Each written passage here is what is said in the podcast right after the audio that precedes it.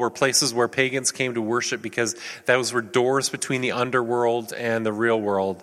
And, uh, and there was all kinds of spiritual interaction that was happening there, uh, all kinds of worship of idols and all of that. But it was in that space and in that location, going way back in our story to the beginning of Lent. And here's a slide just pulled out of our uh, Lent sermon, uh, probably week two. Uh, Jesus is hanging out with Peter there, and they're uh, visiting that place. They're checking it out. It's this pagan context. And uh, Peter and Jesus are talking, and Jesus says to Peter, He says, Who do you think I am? Like, who do you think, who do you think I really am? And Peter says, You are the Messiah, the Son of the living God. This moment of revelation where it all comes together for Peter with who he's actually talking to. He's talking to Jesus. And Jesus responds like this He says, I tell you that you are Peter, and on this rock I will build my church. And what he's saying there is he's saying that, uh, you know, you're just a little guy, Peter. He's using the word Petros, which is a word for pebble. You are Petros, and that's Peter's name, pebble. I the things Rock seems like a much much cooler name. Like he's not like the Rock, like Dwayne Johnson, the Rock. He's like Pebble, like Fred and Flintstone, and little baby pebbles. That's who Jesus is saying uh, Peter is. So you are Pebble, and on this rock, this massive, incredibly important idea that I am the Messiah and the Son of Living God. On this on this understanding that I am God Himself. That is the rock on which I'm going to build my church. I'm going to build my church on that rock. And so we fast forward uh, now, that's sort of the beginning of Peter's journey as a church builder. We fast forward later into his life, like further on, and we read 1 Peter chapter 2, verses 4 to 5. And this is an excerpt from a letter that Peter wrote um, years and years and years after Jesus had already uh, been crucified, resurrected, ascended, long ahead into the future of the life of the church. He's writing this to people in Asia, and he says this He says, As you come to him, the living stone, rejected by humans, but chosen by God and precious to him, you also, like living stones, are being built into a spiritual house to be a holy priesthood offering spiritual sacrifices acceptable to God through Jesus Christ. You are Peter, and on this rock I will build my church. And almost 50 years later, Peter is still talking about what it's like being a living stone built on the rock of Jesus that had an incredible impact on him. And so, a metaphor that Peter uses for the growth and the building of the church is, is masonry. It's taking this thing and building it. And, uh, and what he's actually talking about is he's talking about the church, the community of God's people, being a replacement for the religious system that was in place in its time. Something alive and living was going to replace the old temple system right? That's, a, that's um, essentially a, a, scale model of the temple uh, that would have been actually there in the time of Jesus, that the disciples would have gone into the temple courts and, and walked through there and people would have offered sacrifices. That's where Jesus uh, turned over the tables and, and, uh, and took the, uh, the money changers and, and kicked them out of there, uh, out of that place. Uh, and Jesus, what, he's, what Peter's saying there is, you know, you guys are living stones. You guys are like the real rocks that the new temple is going to be made out of. You're a holy priesthood. Right? You're something new. You're something special. If you go back to that text, just unpack it a teeny tiny bit, which I wasn't planning on doing, chasing rabbit right now. A spiritual house, right? That's temple in that time and space. That's what a spiritual house is. It's a temple. Right? So you are the temple. You are the new place where the glory of God dwells.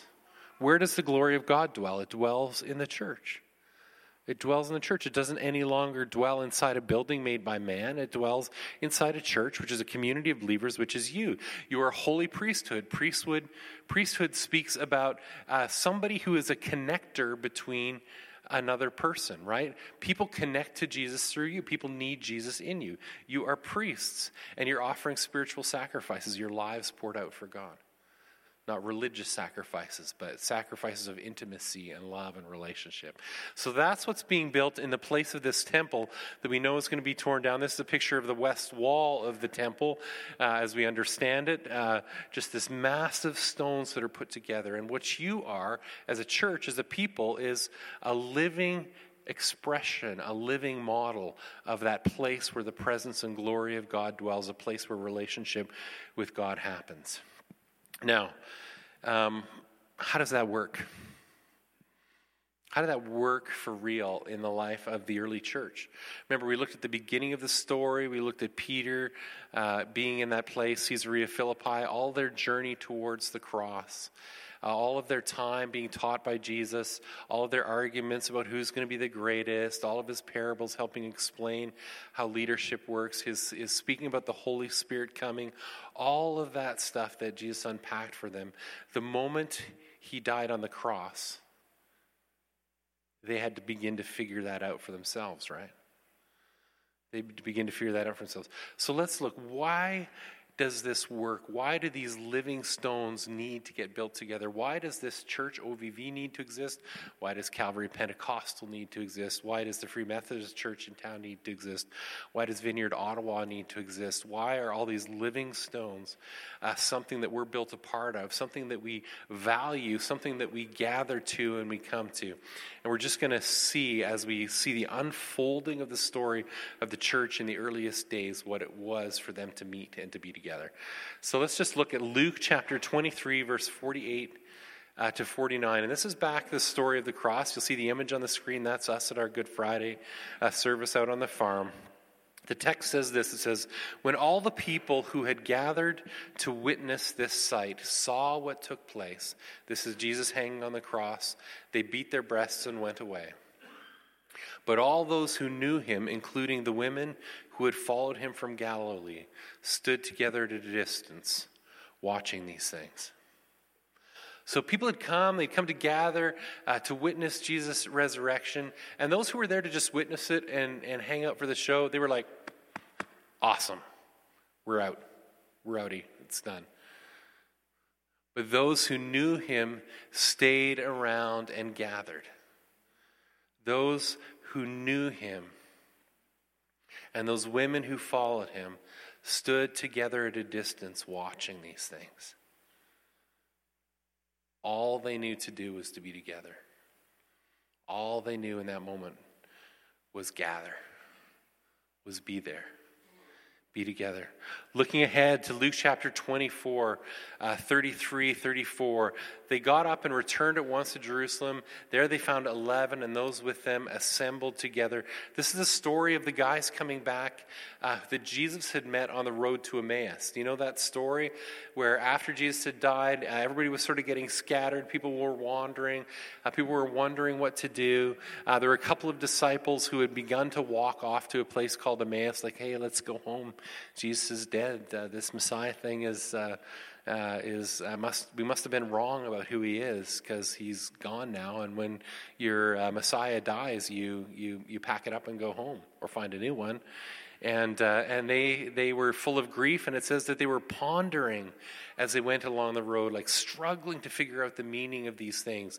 They were pondering deeply. They were experiencing uh, this grief. And as they went along the road to emmaus uh, jesus came and met them on the road and revealed himself to them and what did Jesus do with them? Like they sat down, they ate, they had conversation.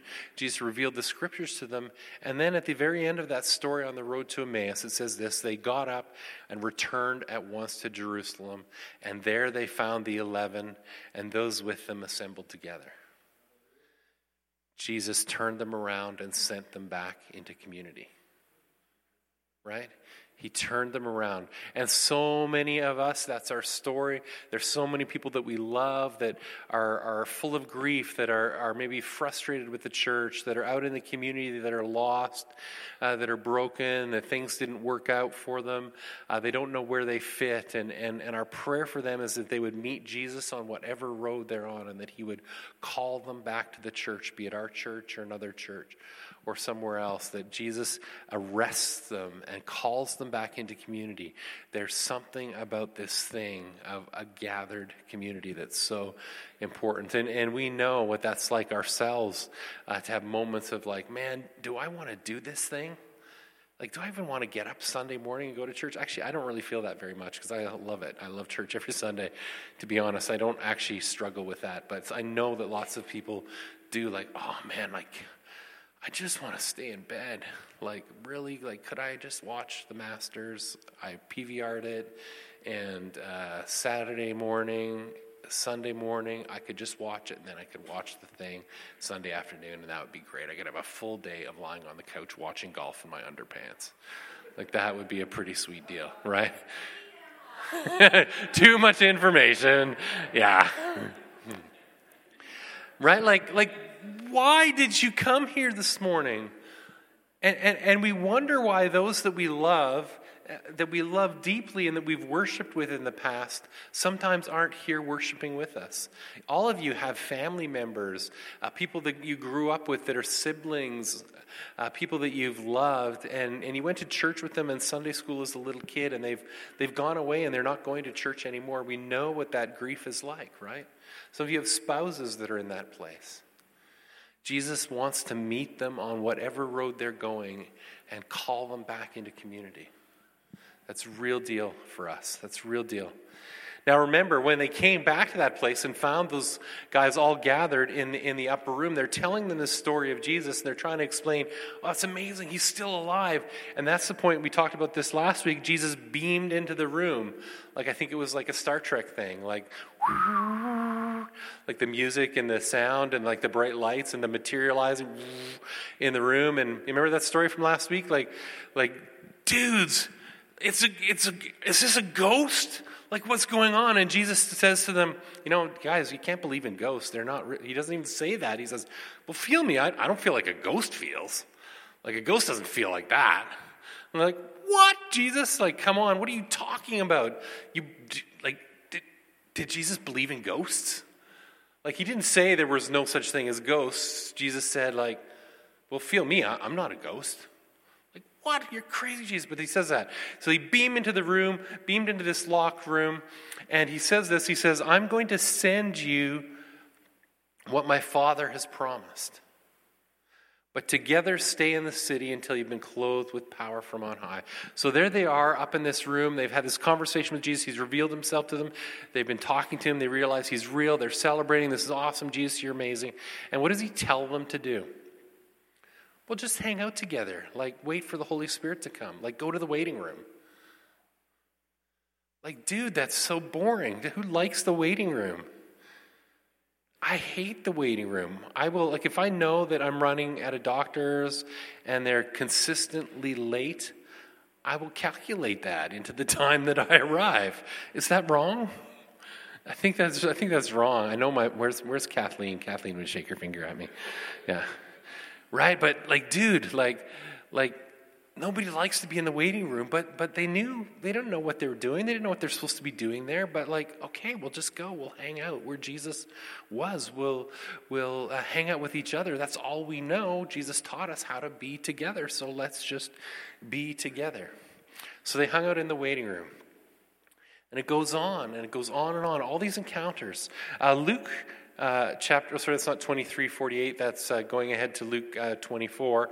Then they worshiped him and they returned to Jerusalem with great joy and they stayed continually at the temple praising God.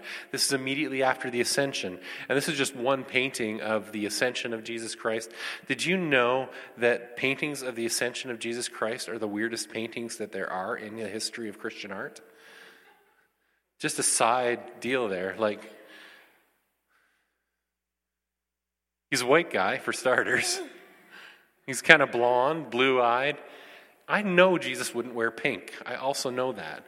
You know, I'm 100% sure Jesus wouldn't wear pink. I don't know. I'm not 100% sure how that all works together, but, but like, what is this? Like, I'm pretty sure the ascension of Jesus Christ was way cooler than that. Like, guaranteed, it had to be way cooler than that. But that's what happened. They, they were there, and Jesus ascended. Uh, he gave the Great Commission. He was taken up into heaven. And what did they do? Luke 24 Then they worshiped him and returned to Jerusalem with great joy, and they stayed continually at the temple praising God. Like, get it? Like, Jesus went up, and they busted out the guitar and began to worship him. That was the first ever worship service of Jesus' worship without him physically present. An instant after he's ascended into heaven. They're like, well, he's not physically here, but already they knew that he was someone who ought to be worshiped. The reason I have this picture of our, of our youth there is because there was just an amazing, amazing moment at the, uh, at the retreat uh, this, this weekend.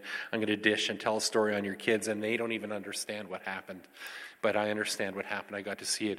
So there's some free time after lunch, and we're up at the retreat. And uh, there's a little group of a couple kids in the corner. Uh, one of them's playing guitar, it's Christian. Another one's playing the djembe. And they're just off in the corner, just sort of jamming and hanging out and, and whatever. And this is honestly, this is a moment, like, this is the moment in the development of a youth program that you're looking for if you're developing a youth program. And they're just sort of playing guitar and they're just sort of singing. And, and I just sort of watch. Anna and I are playing um, Settlers of Catan with, with someone over on one of the tables, and we're just watching. And people are sort of down at the gym and in other parts of the room. And there's just a little group of guys just, just strumming, just playing. And you just watch one person wander over and sit down in the group and just quietly begins to sing. And I'm like, holy crap, it's happening. Because what you want to see is you want to see these kids fall in love with Jesus and worship all by themselves without any initiation from adults. And I just watch this thing happening. It's like watching it in slow motion. Another kid comes along and just sits down and starts sort of drumming on his knees. That kid can't sing, but they're just drumming on their knees. I wasn't close enough to know they can't sing, but I know that kid and I know they can't sing. But they're worshiping, and another kid comes, and another kid comes, and Seth comes with the cello. And I'm like, Seth, just stay back a little bit, buddy. This has got to be their moment. I see Ashley's picking up that this is going on. Ashley's like, I'm going to go over there. No, Ashley, don't go over there. This is the thing we've been waiting for. She's like, what? You're crazy. What's going on? I'm like, Anna's like, looking, I know it's happening. It's finally happening. And another kid comes over, another kid comes over, and soon they're loud enough that some kids downstairs can hear them. And they come up the stairs in a group and they gather around the circle and they're beginning to worship. And all of a sudden we're singing and we're hearing it across the room. And now I feel like I can join in from the back corner of the room. Hallelujah, hallelujah. They're singing and they're worshiping God. Woo! Like, that's the real deal. They knew they could worship Jesus and no one told them to do it. That's the real deal. That's the kingdom come to those group and that's what happened to the disciples. Jesus has ascended and it's like we we can still worship him. It's amazing. And this heart for worship comes on the group. It's the same thing that needs to happen to us as people. Same thing that needs to happen in our home churches. Same things that needs to happen in your living rooms. Same thing that needs to happen on Sunday mornings. You know, we've had some amazing times of worship, but we have not yet, as a church, reached a place where we are just explosively and powerfully and unashamedly 100% sold out for Jesus in worship. But that's coming. That's coming for us going on. Acts chapter 1. It says they are all joined together constantly in prayer with the women, Mary, the mother of Jesus, and the brothers are all there. In those days, Peter stood up among the believers, a group numbering of about 120. There's 120 in the room now. And Peter says, Therefore, it's necessary for us to choose one who's been with us the whole time. The Lord Jesus was among us. They were missing Judas, right? Judas was no longer there, he was their, their treasurer. This is the first church board meeting right here. Real deal. This is the first church organizational meeting. These are valuable parts of building living stones. Like there's decisions that need to be made about what we do with our time and our energy and our efforts and our resources. first church building, but they gathered together to make uh, decisions. Uh, looking ahead at Acts chapter 2, when the day of Pentecost came, they were all in one place. They're still there, they are, all together. That's all they know how to do. Let's just be together. We're waiting for Jesus. And suddenly, a sound like the blowing of a violent wind came from heaven and filled the whole house where they were sitting. And that's what happened to our youth in that room at Camp Iowa is the Holy Spirit came in power in that place and they began to worship. And they saw what seemed to be tongues of fire. I didn't see any tongues of fire. I was really looking hard. And we saw what had be tongues of fire that were separated and came to rest on each of them. And all of them were filled with the Holy Spirit and began to speak in other tongues didn't really speak in other tongues, but they sang really badly. And I'm just taking it. Like we're just going for it. We, we receive it. Uh, but that's a part of the life of the church. What do we do? What happens when we gather? We're empowered. When we gather, the Holy Spirit comes and we're empowered. Right? Like, real deal. It doesn't happen as much when we're scattered and separate. But the Holy Spirit comes when we're gathered together. And I don't know why it is, but there is just so much cool art about Pentecost when there's so much lame art about the ascension. I just don't, I, I, didn't do a big broad sampling, but Holy Spirit art is way cooler than ascension art. I'm just saying, it's just a, it's just a weird thing. But going on in the story, and I don't know why I have Luke 23 here again, I've just missed those headings, but uh, those who accepted his message were baptized. So immediately after Pentecost comes, they go out in the streets, uh, they're preaching the gospel. Peter preaches this amazing sermon. Uh, 300 were added to their number at that day. Those who accepted his message were baptized. So they like found some water, they took them down to the Jordan, they did whatever, they baptized all these converts. Um, 3,000 were added to their number that day. So 3,000 were gathered to them that day. 3,000 became a part of them that day. Jesus is always gathering his church, he's always gathering it. 12 apostles, 120 disciples, 3,000 new converts, 3,000 divided 120 equals 25. So, okay, we got 120 of us here um, 3,000 new converts. Maybe if each of you could disciple 25, that would be, that would be great. Guess what? You're all home church leaders. Like, real deal. Like, how, how did they do that? There was a structural issue in the life of the church that they needed to address, that somehow they figured it out. What did that look like? Looking at Acts 2 again, further on, verse 44 all the believers were together and everything they had in common. They sold property and possessions to give to anyone who had need. Every day they continued to meet together in the temple courts. They broke bread in their homes. They ate together with glad and sincere hearts, praising God and enjoying the favor of all the people. And the Lord added to their number daily those who were being saved. They went to the temple, they went to the living room. Temple, living room, temple, living room, temple, living room, temple, living room, back and forth, back and forth, daily they gathered. They gathered for corporate worship in an established place of worship where Jewish people thought they ought to worship. Let's gather there. Uh, hey, this was really great worship. We had a great time together, but we're not done. The temple's closing up for the night. Well, let's go to your place. And they went to somebody's living room and they worshiped together. Probably 25 in a house, 120 different homes and then numbers added daily. Like imagine how they, how are we going to disciple these people? We don't even know what we're doing. This is incredibly messy. This house isn't built very well yet. We haven't got this figured out. It's chaotic. It feels insane but hey let's do it.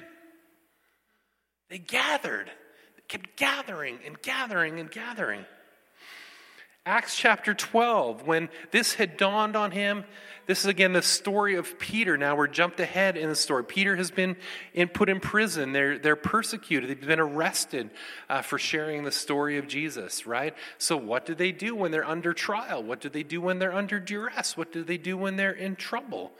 It says in Acts 20 or Acts 12, when this had dawned on him, he went to the house of Mary, the mother of John. So Peter is free. He's like, I got to go tell everybody I'm free. Jesus takes him out of jail. Um, I got to go to the house of Mary, uh, the mother of John, also called Mark, where many people had been gathered praying for his release. Peter's in jail. Let's gather and pray for his release. We're in trouble. Let's gather. That's all they knew how to do. All they knew how to do was just gather, get in the same place, get in the same room, get in their lives, be living stones. Uh, Acts chapter 12.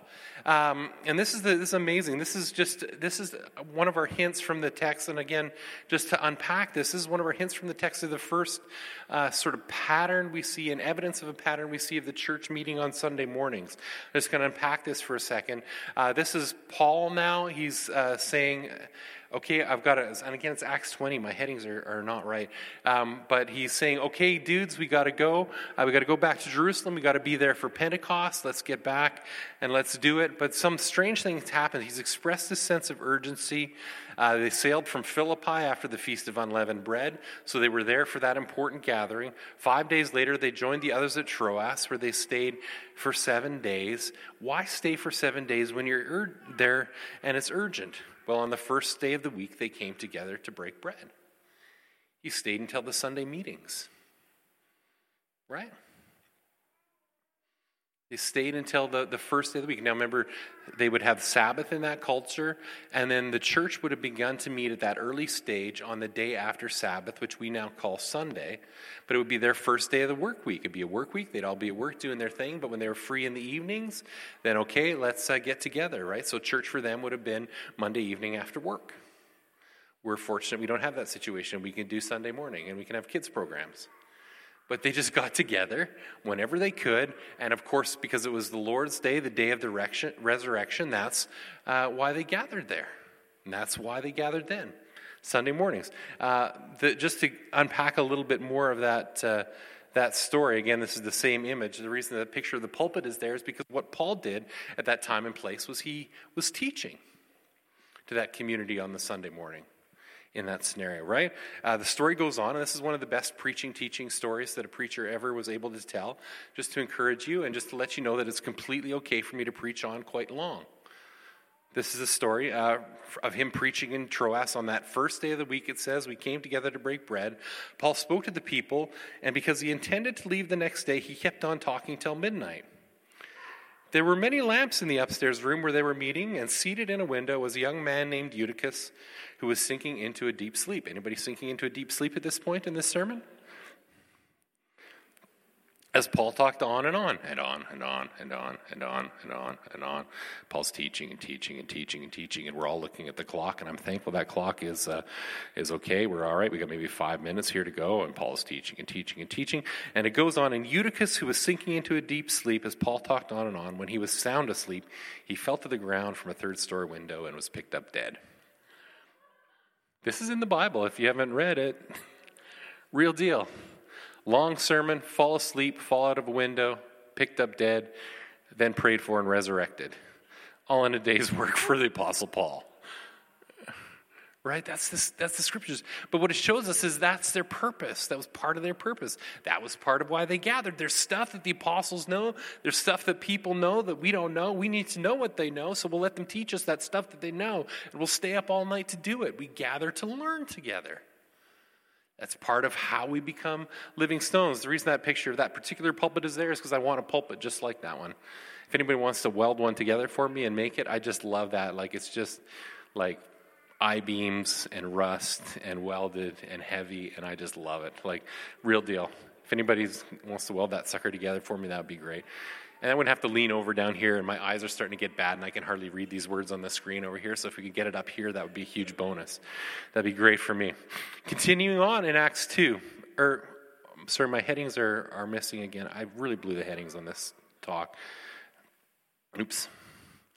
Uh, this is um, looking at Hebrews 10. And again, I'm sorry about that heading. Hebrews 10. Now, listen, all throughout the, the Gospels, uh, they preach and they teach and they tell the Jesus story, and, and the writers tell uh, what's going on. They tell about Jesus' salvation. They tell about uh, being washed. Uh, beginning of Hebrews 10, chapter 19, we'll pick up on the screen in just a second.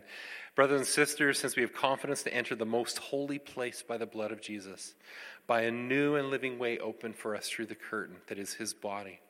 And since we have a great priest over the house of God, let us draw near to him with a glad and sincere heart, with the full assurance of faith, having our hearts sprinkled to cleanse us from a guilty conscience, and having our bodies washed with pure water. He's talking about this is what Jesus has done. He's washed us, He's cleansed us, He's, he's made it so that we can come into His presence. What are the instructions that follow that? Incredible uh, explanation of the freedom and the glory and the cleansedness and the washing of Jesus. Let us hold unswervingly to the hope that we profess, for He who promised is faithful. And let us consider how we may spur one another on towards love and good deeds. Not giving up meeting together as some are in the habit of doing, but encouraging one another, and all the more as you see the day approaching.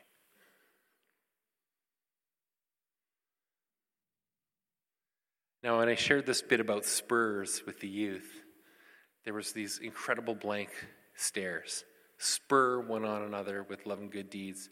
And I realized that this generation has not watched any Westerns and doesn't know anything about horses whatsoever.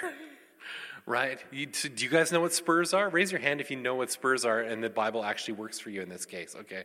That's good, right? Spurs on the on the back of a boot of a horse just to agitate the horse enough to get it moving, wake it up. In the old days they had brutal like metal wheel spurs and we don't we're not unkind to animals like that uh, these days. But that's the instruction for you. Because God has washed you, because He's cleansed you, because He's building you into a spiritual house, spur one and on another to love and good deeds. And so at the youth, uh, with the youth meeting, I, I, would walk up and I was walking through the crowd of youth. They were all sitting there. I was walking right in the chairs, and I'd be like, like, dude, you have gifts to lead worship.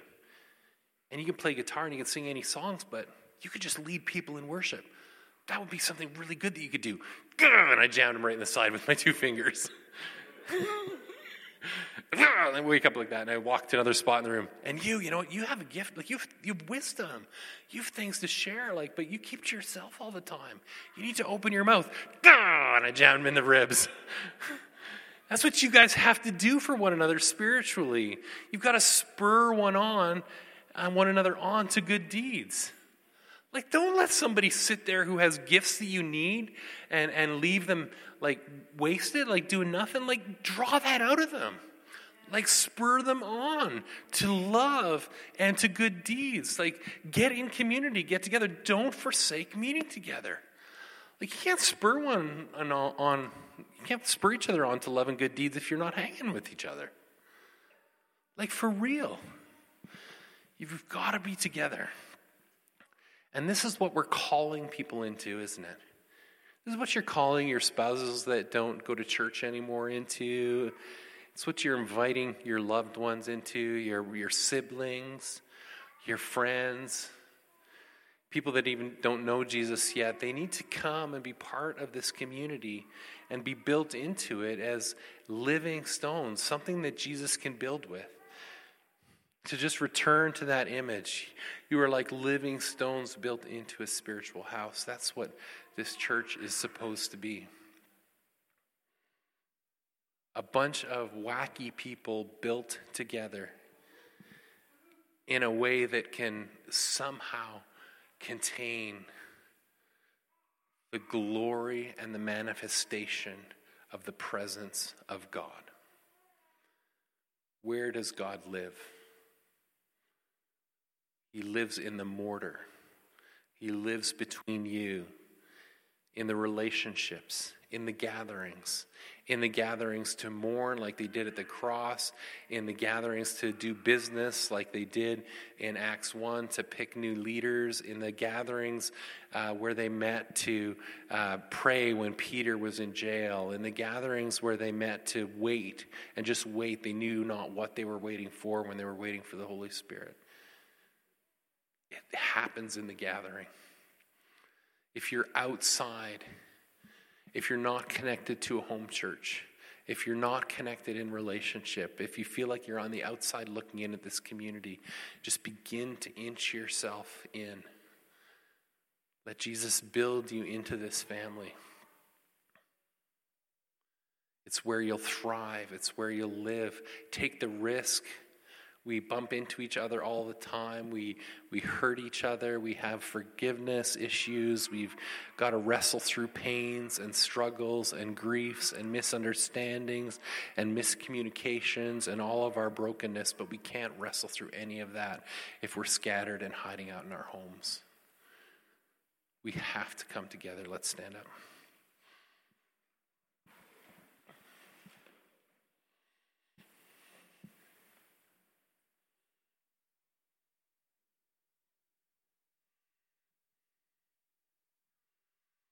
Lord, for anyone who's even here in this room who feels like they're on the outside looking in, like they're a living stone who's uh, maybe a little to the outside, who's stuck, who is not sure how they fit, would you just speak to them like you did to the disciples on the road to Emmaus and just turn them and orient them towards community, towards you? Any of us who are on a trajectory of brokenness that's leading us away from family, God, would you begin to call us back home? You're a shepherd. Would you just call your sheep to the center?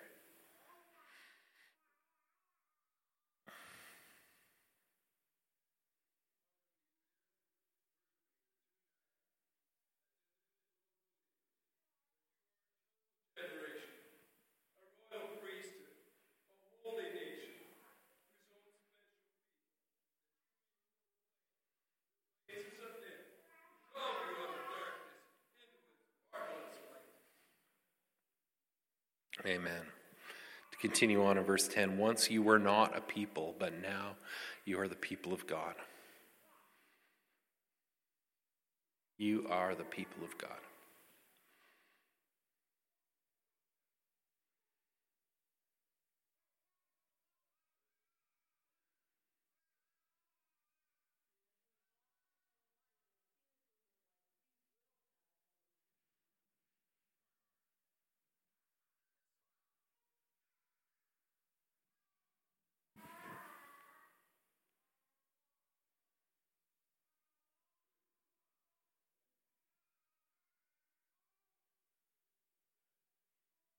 We give ourselves to your purpose.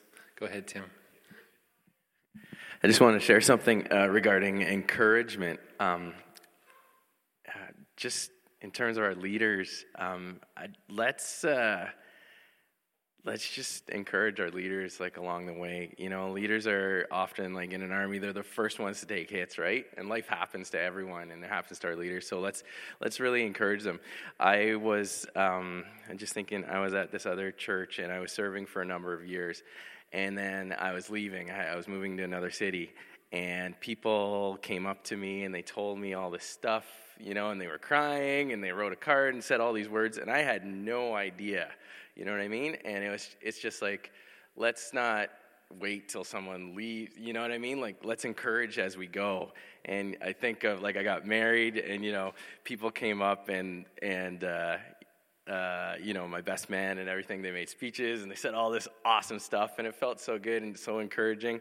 And then there's like funerals. I went to one recently, and that's that's another time where you hear a lot of the the good stuff, you know, about about people. Um, let's not wait until you know those those big events. Let's really encourage our leaders like as we go. There's so many people who serve here you know day in day out and i think that's you know part of spurring one another on and just uh, encouraging each other. Tim i want to encourage you. Your gift thank you so much tim. That's so awesome right? They're, they're like open your mouths and just encourage one another. Like get together and let encouragement flow. Like let love uh, flow in this place. It's the only way we can be built up and built together